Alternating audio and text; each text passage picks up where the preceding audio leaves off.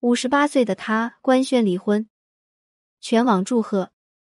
有的老公该抛弃时就抛弃吧。零一，大家还记得两年前爆红网络的自驾阿姨苏敏吗？她要离婚了。两年前，她独自开着一辆车，开启了一个人的旅行。在两年的时光里，他成为了自媒体旅游博主，走过了四川、陕西、海南、云南、西藏、新疆、广州、贵州、青海等省份，见过天地之辽阔，山川之多娇。一年前，他还登上了《纽约时报》，被描述为无所畏惧的公路旅行者。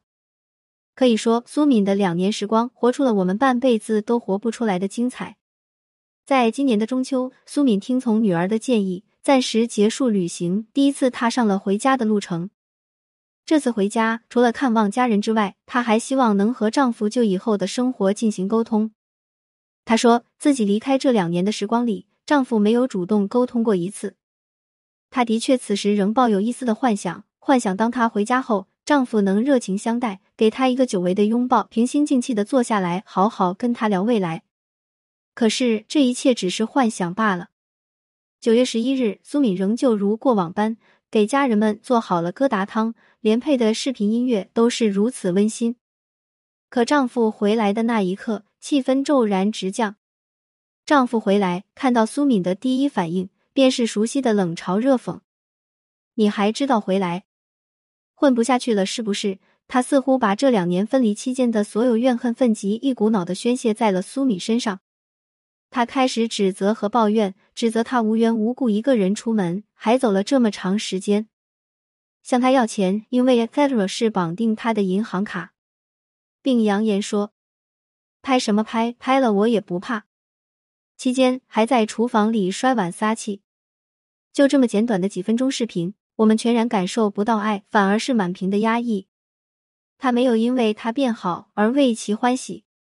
他没有因为他的主动归家而变得温柔可亲，反而他变得愈加可怕，就像一只狂怒的恶魔，对着苏敏伸出他那锋利的獠牙。他从未问过他妻子这两年在外面过得怎么样，有没有受苦，身体的病痛有没有好一些，去过哪些地方，好不好玩，感受如何。他不会问，就如同过往一样，因为他需要的从来不是风光的百万博主苏敏，而是他的保姆老婆。零二，回看苏敏的前半生，戳中了无数女人的痛。原生家庭中，父母重男轻女，苏敏是家中长姐，下面有三个弟弟。小时候开始，苏敏就开始担任起了姐姐这份工作。为了供弟弟上学，她在化肥厂里当工人。弟弟长大开厂做生意，她零薪酬去帮弟弟打工。在这个阶段中，他一直为他的原生家庭，为他的弟弟而活。后来走入婚姻，也并非因为爱情，而是为了所谓的自由。他认为组建了新的家庭，就可以自由选择自己的生活。可是没曾想到，他只是从原本的囚笼走进了另一个囚笼。这个囚笼带给他的是更多的窒息和压抑。跟许多已婚女性一样，结婚后她几乎把自己一天的时间都献给了家庭，献给了丈夫。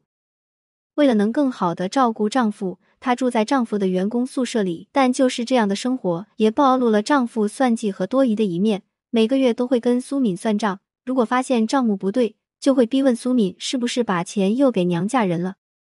在领略过丈夫刻薄的一面后，下岗的她重新再就业，当过清洁工，送过报纸，做过饭。在多年的婚姻生活中，她和丈夫经济上一直都是 V A 制，但孩子教育、家庭支出的重担却全落在了苏敏一个人身上。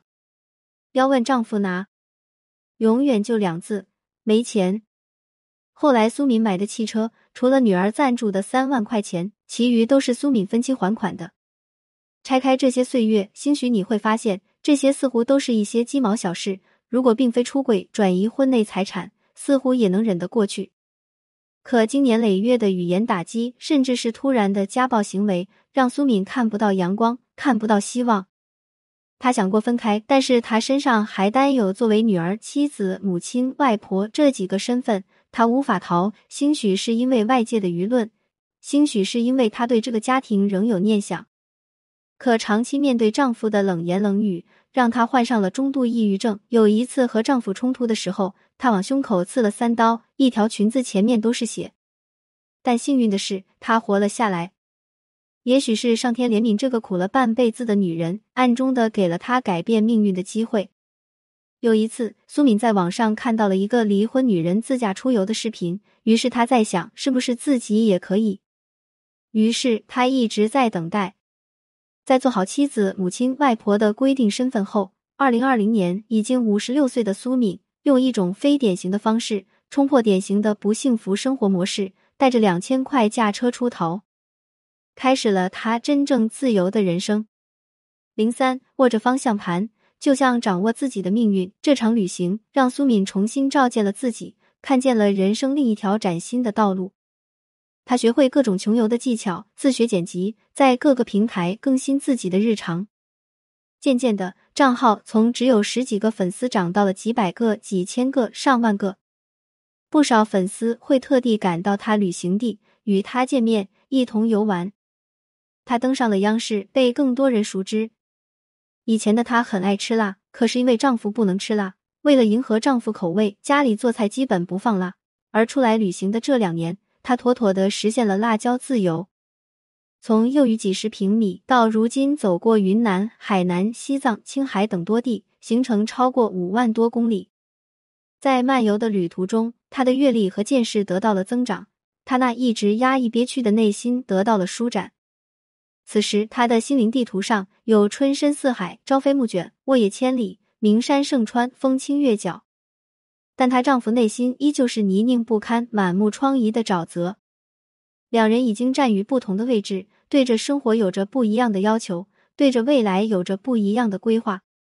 那么，离婚可能是必然的。九月十四日，苏敏向记者表示，自己打算离婚。他同意就同意，不同意就不同意。我会起诉离婚，反正我们也没有什么财产纠纷，车是我自己买的，家里就一套房，想要可以给他。之所以如此坚定与丈夫割席，不仅仅因为忍耐已经到了极点，更因为两人无法产生共鸣。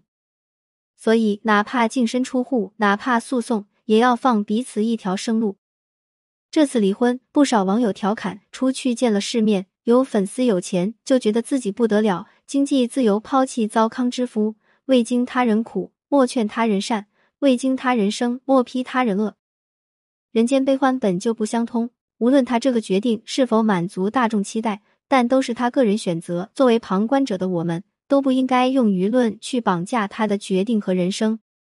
人的困境多种多样，婚姻的围城是最为醒目的一种。往往很多人进入围城后。不敢逃，不敢走，不敢离。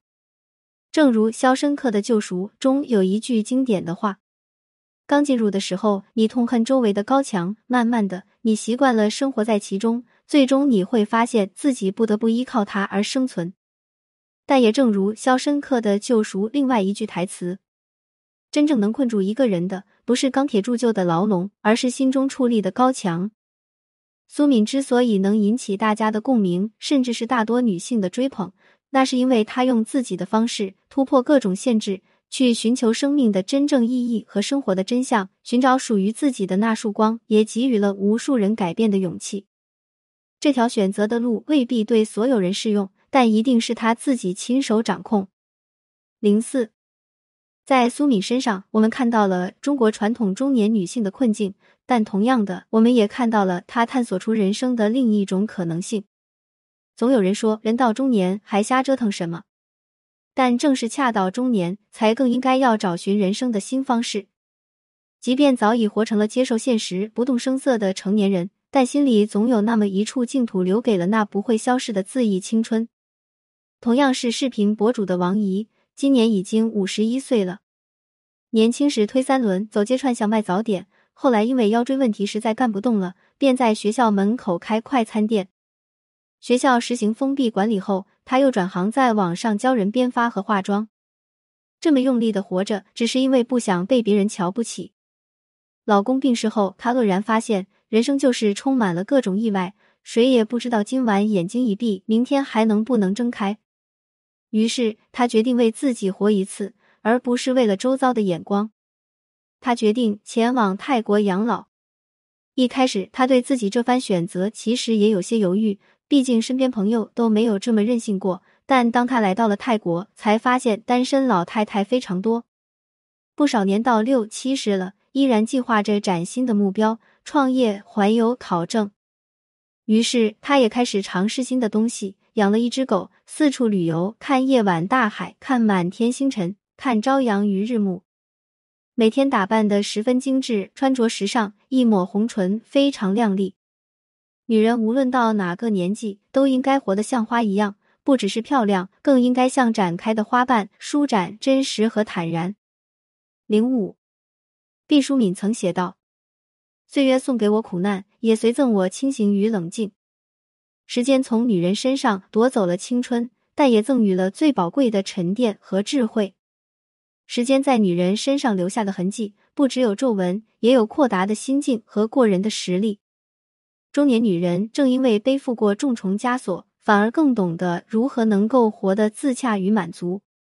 她们既可低调，也可激流勇进，不再言退；可以回归家庭，也可以强大自我。不要被沸沸扬扬的中年危机说给绊倒，时刻牢记：持续投资自己，成长远比成功要重要。点击下方添加星标，不再错过潘幸之。感谢您关注潘幸之，有婚姻情感问题可以私信我。